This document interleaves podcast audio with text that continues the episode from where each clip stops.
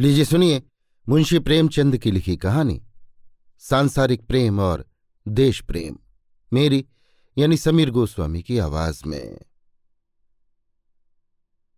शहर लंदन के एक पुराने टूटे फूटे होटल में, जहाँ शाम ही से अंधेरा हो जाता है, जिस हिस्से में फैशनेबल लोग आना ही गुनाह समझते हैं और जहाँ जुआ, शराबखोरी और बदचलनी के बड़े भयानक दृश्य हरदम आँख के सामने रहते हैं उस होटल में, उस बदचलनी के अखाड़े में, इटली का नामवर देश प्रेमी मेजनी, खामोश बैठा हुआ है। उसका सुंदर चेहरा पीला है, आँखों से चिंता बरस रही है, होंठ सूखे हुए हैं और शायद महीनों से हजामत नहीं बनी। कपड़े मैले कुचेले हैं, कोई व्यक्ति जो मेजनी को पहले से न जानता हो, उसे देखकर ये ख्याल करने से नहीं रुक सकता कि हो न हो ये भी उन्हीं अभागे लोगों में है, जो अपनी वासनाओं के गुलाम होकर जलील से जलील काम करते हैं। मेजनी अपने विचारों में डूबा हुआ है। आह, बदनसीब कौम! ए मजलूम इटली, क्या तेरी किस्मत कभी न सुधरेगी? क्या तेरे सैकड़ों सपूतों का खून जरा भी रंग न लाएगा? क्या तेरे देश से निकाले हुए हज़ारों जानिसारों की आहों में जरा भी तासीर नहीं? क्या तू अन्याय और अत्याचार और गुलामी के फंदे में हमेशा गिरफ़्तार रहेगी? शायद तुझमें अभी सुधरने की, स्वतंत्र होने की योग्यता नहीं आई। शायद तेरी किस्मत में कुछ दिनों और जिल्लत और बर्बादी झेलने लिखी है। आज़ादी। हाय आज़ादी। तेरे लिए मैंने कैसे कैसे दोस्त, जान से प्यारे दोस्त कुर्बान किए? कैसे कैसे नौजवान, होनहार नौजवान, जिनकी माएँ और बीवियाँ आज उनकी कब्र पर आँसू बहा रही हैं और अपने कष्टों और आपदाओं से तंग आकर उनके वियोग के कष्ट में अभागे आफत के मारे मेजनी को शाप दे रही हैं। कैसे कैसे शेर जो दुश्मनों के सामने पीठ फेरना न जानते थे, क्या ये सब कुर्बानियाँ, ये सब भेंटे काफ़ी नहीं हैं? आज़ादी तो ऐसी कीमती चीज़ है? हाँ तो फिर मैं क्यों ज़िंदा रहूँ? क्या ये देखने के लिए कि मेरा प्यारा वतन, मेरा प्यारा देश, धोखेबाज, अत्याचारी दुश्मनों के पैरों तले रौंदा जाए? मेरे प्यारे भाई, मेरे प्यारे हमवतन, अत्याचार का शिकार बने? नहीं, मैं ये देखने के लिए ज़िंदा नहीं रह सकता। मैजनी इन्हीं ख्यालों में डूबा हुआ था कि उसका दोस्त रफेती, जो उसके साथ निर्वासित किया गया था, इस कोठरी में दाखिल हुआ। उसके हाथ में एक बिस्कुट का टुकड़ा था। रफेती उम्र में अपने दोस्त से दो चार बरस छोटा था। भंगिमा से सज्जनता झलक रही थी। उसने मेजनी का कंधा पकड़कर हिलाया और कहा, जोसेफ, ये लो, कुछ खा लो। मेजनी ने चौंक कर सर उठाया और बिस्कुट देखकर बोला, ये कहाँ से लाए? तुम्हारे पास पैसे कहाँ थे? रफेती, पहले खा लो, फिर ये बातें पूछना। तुमने कल शाम से कुछ नहीं खाया है। मेजनी पहले ये बता दो, कहाँ से लाए? जेब में तंबाकू का डिब्बा भी नज़र आता है। इतनी दौलत कहाँ हाथ लगी? रफेती, पूछकर क्या करोगे? वही अपना नया कोट जो माँ ने भेजा था गिरों रखाया हूँ। मेजनी ने एक ठंडी सांस ली। आँखों से आँसू टप टप ज़मीन पर गिर पड़े। रोते हुए बोला, ये तुमने क्या हरकत की? क्रिसमस के दिन आते हैं। उस वक्त क्या पहनोगे? क्या इटली के एक लखपति व्यापारी का इकलौता बेटा? क्रिसमस के दिन भी ऐसे ही फटे पुराने कोट में बसर करेगा हाँ? रफेती, क्यों? क्या उस वक्त तक कुछ आमदनी ना होगी? हम तुम दोनों नए जोड़े बनवाएँगे और अपने प्यारे देश की आने वाली आज़ादी के नाम पर खुशियाँ मनाएँगे। मेजनी, आमदनी की तो कोई सूरत नज़र नहीं आती। जो लेख मासिक पत्रिकाओं के लिए लिखे गए थे, वे वापस आ गए हैं। घर से जो कुछ मिलता है, वो कब का खत्म हो चुका? अब कौन सा ज़रिया है? रफेती, अभी क्रिसमस को हफ़्ता भर पड़ा है, अभी से उसकी क्या फ़िक्र करें? और अगर मान लो यही कोट पहना तो क्या? तुमने नहीं मेरी बीमारी में डॉक्टर की फ़ीस के लिए मैगडलीन की अंगूठी बेच डाली थी? मैं जल्दी ही ये बात उसे लिखने वाला हूँ। देखना तुम्हें कैसा बनाती है। क्रिसमस का दिन है। लंदन में चारों तरफ़ खुशियों की गर्म बाजारी है। छोटे, बड़े, अमीर, गरीब सब अपने अपने घर खुशियाँ मना रहे हैं और अपने अच्छे से अच्छे कपड़े पहनकर गिरजाघरों में जा रहे हैं। कोई उदास सूरत नज़र नहीं आती। ऐसे वक्त मेजनी और रफेती दोनों उसी छोटी सी अंधेरी कोठरी में सर झुकाए खामोश बैठे हैं। मेजनी ठंडी आहें भर रहा है और रफेती रह रहकर दरवाजे पर आता है और बदमस्त शराबियों को और दिनों से ज़्यादा बहकते और दीवानेपन की हरकतें करते देखकर अपनी गरीबी और मोहताजी की फ़िक्र दूर करना चाहता है। अफसोस, इटली का सरताज, जिसकी एक ललकार पर हज़ारों आदमी अपना खून बहाने के लिए तैयार हो जाते थे। आज ऐसा मोहताज हो रहा है कि उसे खाने का ठिकाना नहीं। यहाँ तक कि आज सुबह से उसने एक सिगार भी नहीं पिया। तंबाकू की दुनिया ही वो नेमत थी जिससे वो हाथ नहीं खींच सकता था और वो भी आज उसे नसीब न हुआ। मगर इस वक्त उसे अपनी फ़िक्र नहीं, रफेती। नौजवान खुशहाल और खूबसूरत होनहार रफेती की फ़िक्र जी पर भारी हो रही है। वो पूछता है कि मुझे क्या हक है कि मैं एक ऐसे आदमी को अपने साथ गरीबी की तकलीफें झेलने पर मजबूर करूँ, जिसके स्वागत के लिए दुनिया की सब नेमतें बाहें खोले खड़ी हैं। इतने में एक चिट्ठी रसा ने पूछा जोसेफ मेजनी यहाँ कहीं रहता है? अपनी चिट्ठी ले जा। रफेती ने खत ले लिया और खुशी के जोश से उछलकर बोला, जोसेफ, ये लो, मैगडलीन का खत है। मेजनी ने चौंक कर खत ले लिया और बड़ी बेसब्री से खोला। लिफाफा खोलते ही थोड़े से बालों का एक गुच्छा गिर पड़ा, जो मैगडलीन ने क्रिसमस के उपहार के रूप में भेजा था। मेजनी ने उस गुच्छे को चूमा और उठाकर अपने सीने की जेब में खोंस लिया। खत में लिखा था माय डियर जोसेफ ये तुच्छ भेंट स्वीकार करो। भगवान करे तुम्हें एक सौ क्रिसमस देखने नसीब हो। इस यादगार को हमेशा अपने पास रखना और गरीब मैगडलीन को भूलना मत। मैं और क्या लिखूं? कलेजा मुँह को आया जाता है। हाय जोसेफ, मेरे प्यारे, मेरे स्वामी, मेरे मालिक जोसेफ, तू मुझे कब तक तड़ पाएगा अब जब्त नहीं होता। आँखों में आँसू उमड़े आते हैं। मैं तेरे साथ मुसीबतें झेलूँगी, भूखों मरूँगी। ये सब मुझे गवारा है, मगर तुझसे जुदा रहना गवारा नहीं। तुझे कसम है, तुझे अपने ईमान की कसम है, तुझे अपने वतन की कसम, तुझे मेरी कसम। यहाँ आ जा, ये आँखें तरस रही हैं। कब तुझे देखूँगी? क्रिसमस करीब है, मुझे क्या जब तक ज़िंदा हूँ, तेरी हूँ। तुम्हारी मैगडलीन। मैगडलीन का घर स्विट्जरलैंड में था। वो एक समृद्ध व्यापारी की बेटी थी और अनिंद सुंदरी। आंतरिक सौंदर्य में भी उसका जोड़ मिलना मुश्किल था। कितने ही अमीर और रईस लोग उसका पागलपन सर में रखते थे, मगर वो किसी को कुछ ख्याल में न लाती थी। मेजनी जब इटली से भागा तो स्विट्जरलैंड में आकर शरण ली। मैगडलीन उस वक्त भोली भाली जवानी की गोद में खेल रही थी। मेजनी की हिम्मत और कुर्बानियों की तारीफें पहले ही सुन चुकी थी। कभी कभी अपनी माँ के साथ उसके यहाँ जाने लगी और आपस का मिलना जुलना जैसे जैसे बढ़ा और मेजनी के भीतरी सौंदर्य का ज्यों ज्यों उसके दिल पर गहरा असर होता गया, उसकी मोहब्बत उसके दिल में पक्की होती गई। यहाँ तक कि उसने एक दिन खुद लाज शर्म को किनारे रखकर मेजनी के पैरों पर सिर रख दिया और कहा, मुझे अपनी सेवा में स्वीकार कर लीजिए। मेजनी पर भी उस वक्त जवानी छाई हुई थी। देश की चिंताओं ने अभी दिल को ठंडा नहीं किया था। जवानी की पुरजोश उम्मीदें दिल में लहरें मार रही थीं। मगर उसने संकल्प कर लिया था कि मैं देश और जाति पर अपने को निशावर कर दूँगा और इस संकल्प पर कायम रहा।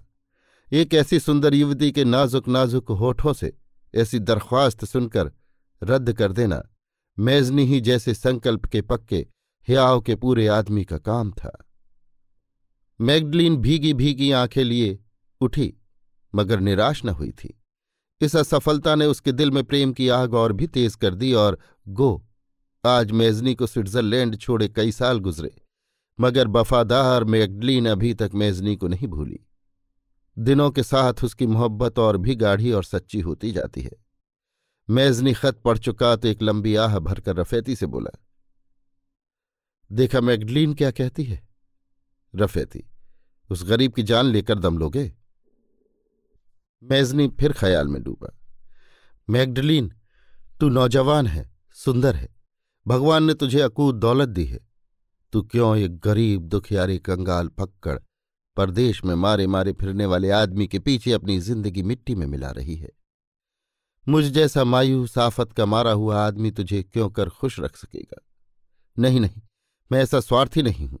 दुनिया में बहुत से ऐसे हंसमुख खुशहाल नौजवान हैं जो तुझे खुश रख सकते हैं, जो तेरी पूजा कर सकते हैं। क्यों तू उनमें से किसी को अपनी गुलामी में नहीं ले लेती?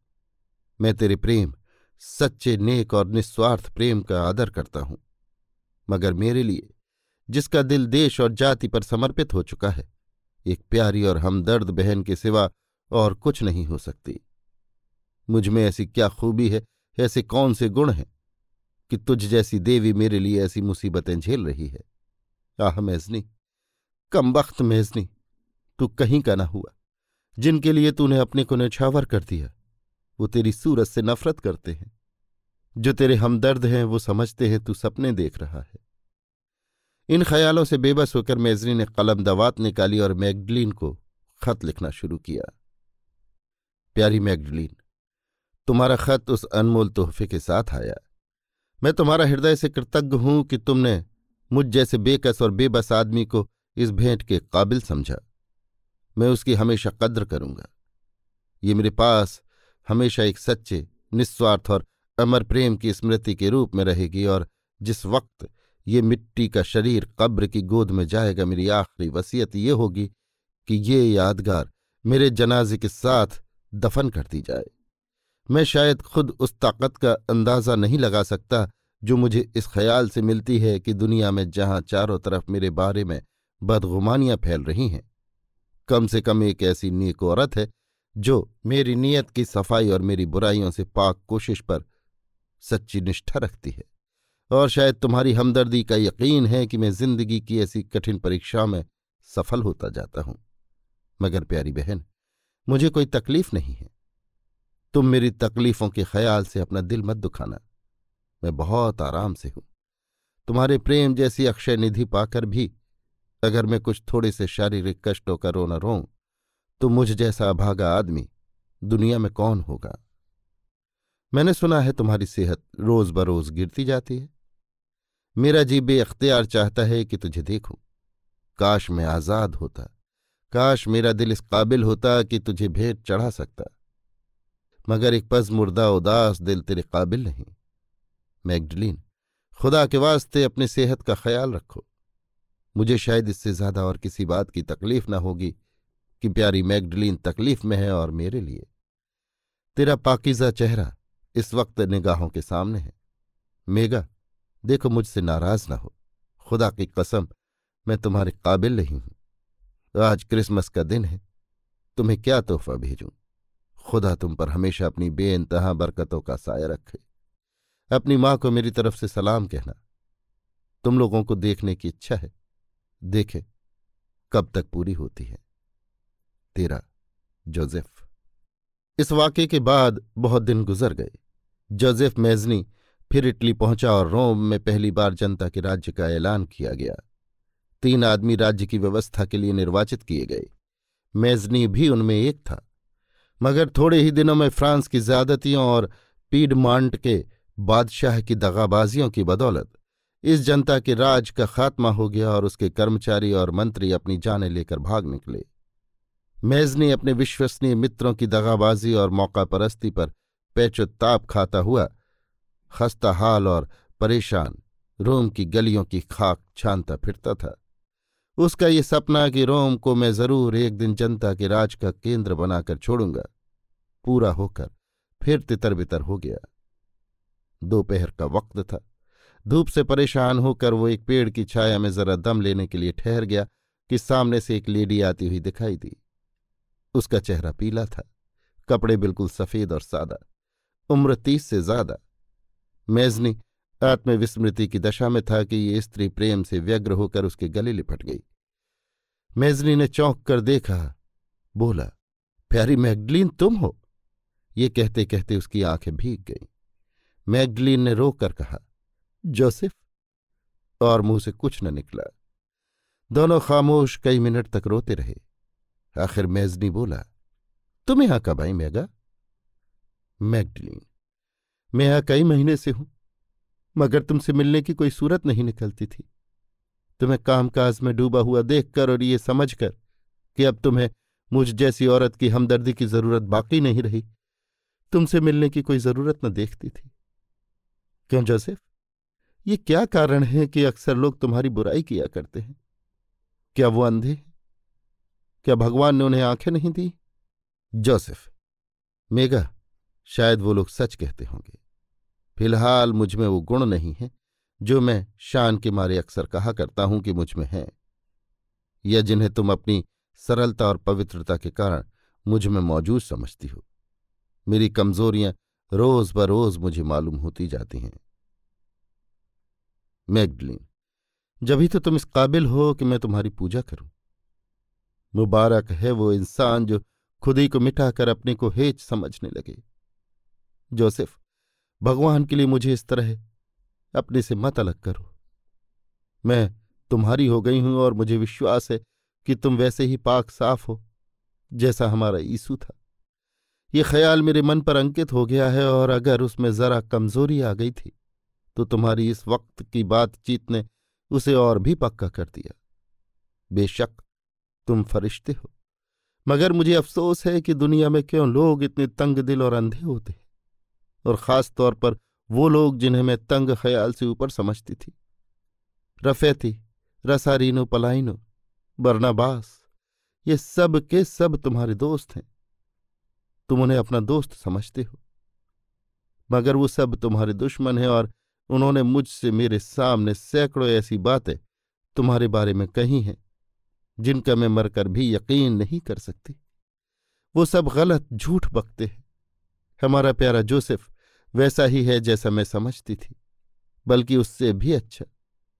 क्या ये भी तुम्हारी एक जाति खूबी नहीं है कि तुम अपने दुश्मनों को भी अपना दोस्त समझते हो? जोसेफ से अब सब्र न हो सका। मैगडलीन के मुरझाए हुए पीले पीले हाथों को चूम कर कहा, प्यारी मेघा, मेरे दोस्त बेकसूर हैं और मैं खुद दोषी हूँ।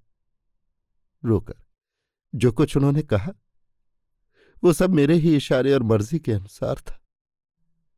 मैंने तुमसे दगा की ही, मगर मेरी प्यारी बहन, ये सिर्फ़ इसलिए था कि तुम मेरी तरफ़ से बेपरवाह हो जाओ और अपनी जवानी के बाकी दिन खुशी से बसर करो। मैं बहुत शर्मिंदा हूँ। मैंने तुम्हें जरा भी न समझा था। मैं तुम्हारे प्रेम की गहराई से अपरिचित था, क्योंकि मैं जो चाहता था उसका उल्टा असर हुआ। मगर मेगा मैं माफ़ी चाहता हूँ। मैगडलिन। हाय जोसेफ, तुम मुझसे माफ़ी मांगते हो आ? तुम जो दुनिया के सब इंसानों से ज़्यादा नेक, ज़्यादा सच्चे और ज़्यादा लायक हो। मगर हाँ, बेशक तुमने मुझे बिल्कुल ना समझा था जोसेफ। ये तुम्हारी गलती थी। मुझे ताज्जुब तो ये है कि तुम्हारा ऐसा पत्थर का दिल कैसे हो गया? जोसेफ, मेघा ईश्वर जानता है, जब मैंने रफेती को ये सब सिखा पढ़ा कर तुम्हारे पास भेजा है। उस वक्त मेरे दिल की क्या कैफियत थी। मैं जो दुनिया में नेक नामी को सबसे ज़्यादा कीमती समझता हूँ और मैं, जिसने दुश्मनों के जाति हमलों को कभी पूरी तरह काटे बिना न छोड़ा, अपने मुँह से सिखाऊं कि जाकर मुझे बुरा कहो। मगर ये केवल इसलिए था कि तुम अपने शरीर का ध्यान रखो और मुझे भूल जाओ। सच्चाई ये थी कि मेजनी ने मैगडलीन के प्रेम को रोज बरोज बढ़ते देखकर एक खास हिकमत की थी।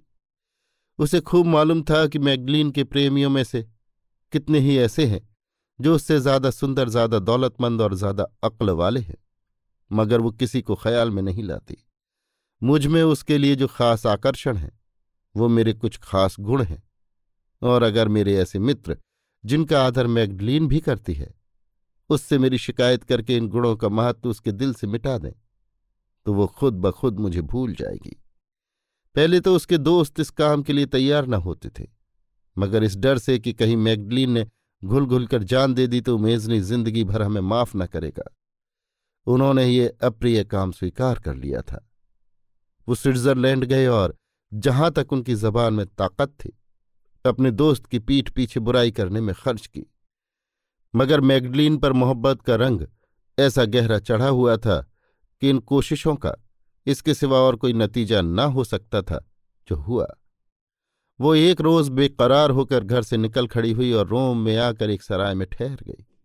यहाँ उसका रोज का नियम था कि मेजनी के पीछे पीछे उसकी निगाह से दूर घूमा करती, मगर उसे आश्वस्त और अपनी सफलता से प्रसन्न देखकर उसे छेड़ने का साहस न करती थी। आखिरकार जब फिर उस पर असफलताओं का वार हुआ और वो फिर दुनिया में बेकस और बेबस हो गया तो मैगडलीन ने समझा, अब इसको किसी हमदर्द की ज़रूरत है। और पाठक देख चुके हैं जिस तरह वो मेजनी से मिली। मेजनी रोम से इंग्लिस्तान पहुँचा और यहाँ एक अरसे तक रहा। सन 1870 में उसे खबर मिली कि सिसली की रियाया बगावत पर आमादा है और उन्हें मैदान जंग में लाने के लिए एक उभारने वाले की ज़रूरत है। बस वो फ़ौरन सिसली पहुँचा, मगर उसके जाने के पहले शाही फौज ने बागियों को दबा दिया था। मेजनी जहाज़ से उतरते ही गिरफ़्तार करके एक कैद खाने में डाल दिया गया, मगर चूँकि अब वो बहुत बुढ़ा हो गया था, शाही हुक्काम ने इस डर से कि कहीं वो कैद की तकलीफों से मर जाए तो जनता को संदेह होगा कि बादशाह की प्रेरणा से वो कत्ल कर डाला गया, उसे रिहा कर दिया। निराशा और टूटा हुआ दिल लिए मेजनी फिर स्विट्जरलैंड की तरफ़ रवाना हुआ। उसकी ज़िंदगी की तमाम उम्मीदें खाक में मिल गईं। इसमें शक नहीं कि इटली के एकताबद्ध हो जाने के दिन बहुत पास आ गए थे, मगर उसकी हुकूमत की हालत उससे हरगिज बेहतर न थी, जैसी ऑस्ट्रिया या नेपल्स के शासनकाल में। अंतर ये था कि पहले वो एक दूसरी कौम की ज्यादतियों से परेशान थे, अब अपनी कौम के हाथों।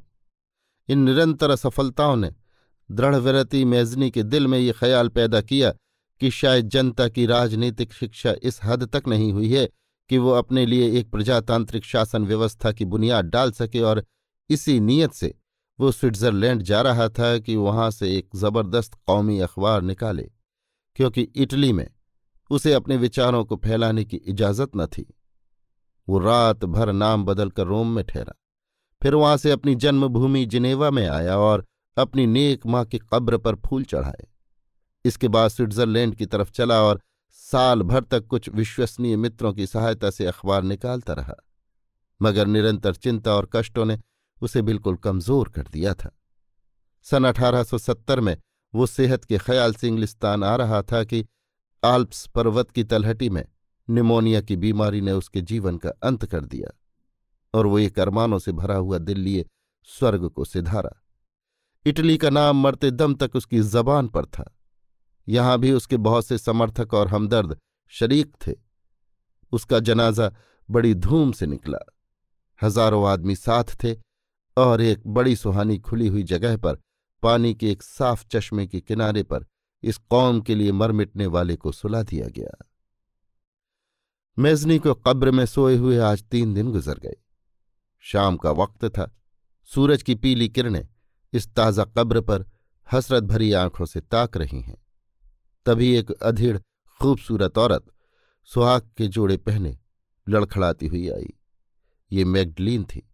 उसका चेहरा शोक में डूबा हुआ था। बिल्कुल मुरझाया हुआ कि जैसे अब इस शरीर में जान वाकई नहीं रही। वो इस कब्र के सिराहने बैठ गई और अपने सीने पर खुसे हुए फूल उस पर चढ़ाए। फिर घुटनों के बल बैठकर सच्चे दिल से दुआ करती रही। जब खूब अंधेरा हो गया। बर्फ़ पड़ने लगी तो वो चुपके से उठी और खामोश सर झुकाए, करीब के एक गाँव में जाकर रात बसर की और भोर की बेला अपने मकान की तरफ़ रवाना हुई। मैगडलीन अब अपने घर की मालिक थी। उसकी माँ बहुत जमाना हुआ मर चुकी थी। उसने मेजनी के नाम से एक आश्रम बनवाया और खुद आश्रम की ईसाई लेडियों के लिबास में वहाँ रहने लगी। मेजनी का नाम उसके लिए एक निहायत पुरदर्द और दिलकश गीत से कम न था। हमदर्दों और कद्रदानों के लिए उसका घर उनका अपना घर था। मेजनी के खत उसकी इंजील और मेजनी का नाम उसका ईश्वर था। आसपास के गरीब लड़कों और मुफलिस बीवियों के लिए यही बरकत से भरा हुआ नाम जीविका का साधन था। मैगडलीन तीन बरस तक ज़िंदा रही और जब मरी तो अपनी आखिरी वसीयत के मुताबिक उसी आश्रम में दफन की गई। उसका प्रेम मामूली प्रेम न था। एक पवित्र और निष्कलंक भाव था और वो हमको उन प्रेम रस में डूबी हुई गोपियों की याद दिलाता है, जो श्रीकृष्ण के प्रेम में वृंदावन की कुंजों और गलियों में मडलाया करती थी, जो उससे मिले होने पर भी उससे अलग थीं और जिनके दिलों में प्रेम के सिवा और किसी चीज़ की जगह न थी। मेजनी का आश्रम आज तक कायम है और गरीब और साधु संत अभी तक मेजनी का पवित्र नाम लेकर वहाँ हर तरह का सुख पाते हैं। अभी आप सुन रहे थे मुंशी प्रेमचंद की लिखी कहानी, सांसारिक प्रेम और देश प्रेम। मेरी यानी समीर गोस्वामी की आवाज़ में।